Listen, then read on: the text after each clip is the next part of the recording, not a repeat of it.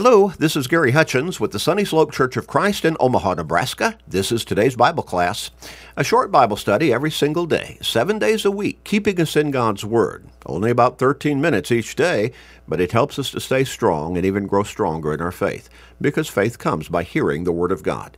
So we encourage you to be with us every day and also to share these short studies with everybody you can, because you know people who need to grow in their faith probably some within your own family, in fact. So share through Facebook friends, text messages, other technological means with your family members, friends, work associates, neighbors, with literally everybody you can.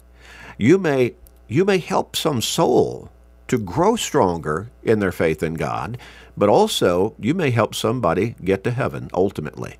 What a great blessing that will be for them but it will also be a great blessing for you. So make that commitment and start sharing today and every day with everybody you can. We're talking about being strong in the Lord. In fact, Paul said in Ephesians 6 and verse 10 exactly that. He said, Finally, my brethren, be strong in the Lord and in the power of his might.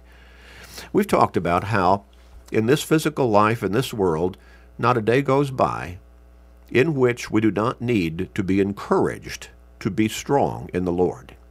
Now, sometimes we just have to remind ourselves of that particular statement, that particular encouragement. I need to be strong in the Lord because we're facing something some days, in fact, maybe most days, that can be really be challenging to us. But sometimes we need to hear that from friends and family members and fellow Christians. Be strong in the Lord. Now, it's a mindset. It's something that we need to pay attention to because we continually, in this physical life, in this physical world, we continually are faced with challenges physical, relational, maybe psychological, emotional, financial, but we're most of all, most serious of all, we're faced with spiritual challenges continually throughout our life in this world. The devil knows how to use those to try to chip away at our strength in the Lord, chip away at our faith in God and our confidence in God. He knows how to use those challenges. And so we need to always be on guard and be strong in the Lord. The last time we talked about how the Apostle Paul went on, and he, he did not just leave us with that simple encouragement, that statement of encouragement be strong in the Lord and in the power of his might. Ephesians uh, 6 and verse 10, he went on and said, Put on the whole armor of God, that you may be able to stand against the wiles of the devil, whatever the devil throws against you. And then he went on in verse 12 and, and he, he said, Hey, we're not, we're not wrestling against flesh and blood here. That's not our greatest challenge and enemy. It's not some foreign power that wants to conquer us and take over our land. We're wrestling against principalities, against powers, against rulers of the darkness of this age. We're wrestling against spiritual hosts of wickedness in the heavenly places. We're wrestling against all that the devil can throw at us from a spiritual perspective. Now, he'll use physical challenges to tempt us, to try to break us down spiritually. But all of that is coming from Him. He's the one trying to chip away at our faith. And He cannot overpower us if we do not let Him. Paul goes on and he says again in verse 13, says it again, take up the whole armor of God that you may be able to withstand in the evil day, and having done all, to stand. And then he begins to list the implements of that spiritual armor that God has provided for us. He's provided it for you as well as for me. He said, Stand therefore, having girded your waist with truth, the truth of God's word, having put on the breastplate of righteousness. In other words, I'm determined I'm going to live a righteous life no matter what criticism people around me may throw at me, no matter how challenging the devil might try to put difficulties to live righteously and faithfully before me. He goes on and says, having shod your feet with the preparation of the gospel of peace, I'm going to live, I'm going to walk in God's word, by God's word, in faithfulness to God, communicated to me in his word every day. Above all, taking the shield of faith with which you will be able to quench all the fiery darts of the wicked one. When Peter portrayed the devil in 1 Peter chapter 5 and verse 8 as being like a roaring lion walking about seeking whom he may devour. Now that's a scary image and it's it's meant to be scary. It's it, it's it's an image that's meant to engender within us, you know, caution and to be on guard because the devil's out there trying to destroy us spiritually. But Peter did not leave us with that particular warning without a solution to being able to resist or defeat or stand successfully against that roaring lion. The very next verse he said, resist him steadfast in the faith. And so Peter says, yeah, he's out there. He wants to destroy you spiritually, but you can resist him. How? Steadfast in the faith. Stay strong in the faith. Now, where does faith come from again? How does it develop within us? How does it grow within us? Faith comes by hearing the Word of God. Romans 10 and verse 17. So, above all, taking the shield of faith with which you will be able to quench all the fiery darts of the wicked one, all the temptations the devil will throw at you. And take the helmet of salvation. Be a thankful and thankful Christian proud in a godly way that you're in Christ, and the sword of the Spirit, which is the Word of God. Every time the devil tempted Jesus in the wilderness after Jesus had fasted for 40 days, Jesus answered him and defeated him with the statement, It is written. The sword of the Spirit, which is the Word of God praying always with all prayer and supplication in the Spirit. When you find yourself starting to weaken a little bit because of something that's facing you, some challenge in your life at that moment, or maybe that you're dealing with over a period of time,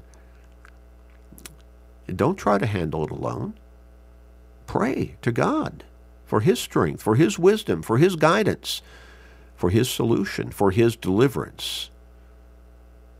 Pray with all pray. What does Paul say there? With all prayer and supplication in the Spirit, being watchful to this end with all perseverance, persevere and supplication for all the saints. How can I stay strong in the Lord? I need to put on that spiritual armor every day.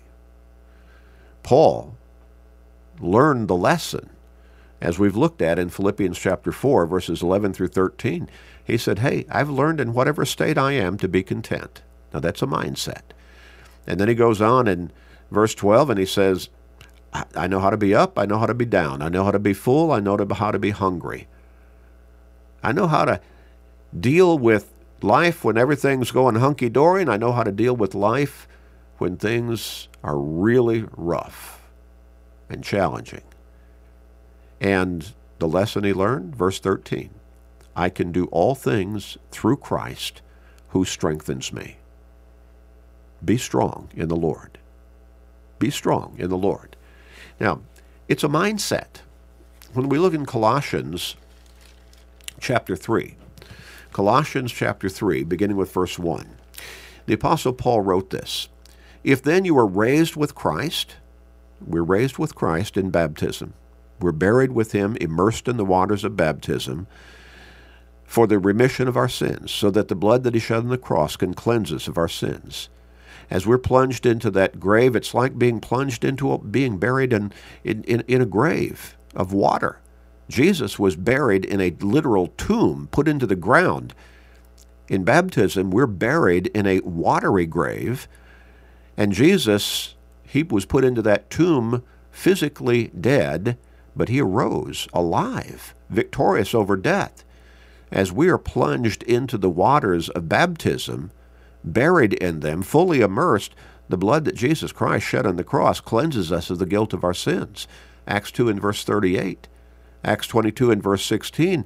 And as we are raised up out of that water, we have been reborn spiritually, brought to a new life from a spiritual perspective. We've been cleansed. We've been redeemed. We've been saved. And we have come into Christ. Romans 6 and verse 3 and Galatians 6 uh, or 3 and verse 27. So set your mind on things above. Seek those things which are above, where Christ is, sitting at the right hand of God. Set your mind on things above. Now, that's a mindset. Make up your mind. Make up your mind. I'm not going to give in to the devil. I'm going to be strong in the Lord. Now, again, how do I do that? Set your mind on things above, not on things of the earth. This world is not where the real focus of your life, the ultimate focus needs to be. It needs to be in heaven, eternal life with God the Father, God the Son, God the Holy Spirit. Set your mind on things above, not on things on the earth, for you died. You died to that life of sin, and your life is hidden with Christ in God. When Christ, who is our life, appears, when he comes back on that final day of judgment, then you also will appear with him in glory. He's going to call you. Well, what if I die physically before he comes? he'll bring you forth. You're going to meet him in the air. Paul wrote that in 2 Thessalonians chapter chapter 2. So when Christ, who is our life, appears, then you also will appear with him in glory. Therefore, you're looking forward to this. You're looking forward to that ultimate deliverance from all of the challenges of this life and from all of the temptations the devil might throw at you. So therefore, put to death your members which are on the earth fornication, uncleanness, passion, evil desire, and covetousness, which is idolatry. so, walk away from all of those sinful practices that you might have been engaged in to one extent or another in life, because you have died to that old life of sin when you were baptized into Christ. You were forgiven of all those sins. Let them go. Again, be strong in the Lord. Verse 6 Because of these things, the wrath of God is coming upon the sons of disobedience. Those who live in those sinful lifestyles, or any sinful lifestyle, can look forward to eternal condemnation in hell. And Paul says, in which you yourselves once walked when you lived in them. But you come out of that. And he goes on in verse 8 and says, But now you yourselves are to put off all these and he lists some more sinful practices anger, wrath, malice, blasphemy, filthy language out of your mouth. Do not lie to one another, since you have put off the old man with his deeds. Again, when you were plunged in that grave of baptism, those immersed in those waters, you were dying to that old lifestyle of sin. And as you were plunged into those waters, the blood of Christ cleansed you of the guilt of your sins. You are reborn spiritually. Do not lie to one another, since you have put off the old man with his deeds, and have put on the new man, who is renewed in knowledge according to the image of him who created him. The new man? What is that? A Christian. You're no longer lost in sin. You're forgiven and saved in Christ. You have put him on in baptism. Galatians 3 and verse 27. Put on the whole armor of God. Make up your mind. Those are ways in which we can be strong in the Lord and overcome all of the difficulties the devil might use against us in this life. Let's pray. Father in heaven, thank you for loving us. Thank you for making the way. Thank you for the encouragement your word gives us that we can, we can be strong in the Lord through our Lord and Savior Jesus Christ. Praise, glory, honor, and thanks be to you. Praise God. Please forgive us and hear our prayer. In Jesus' name, amen.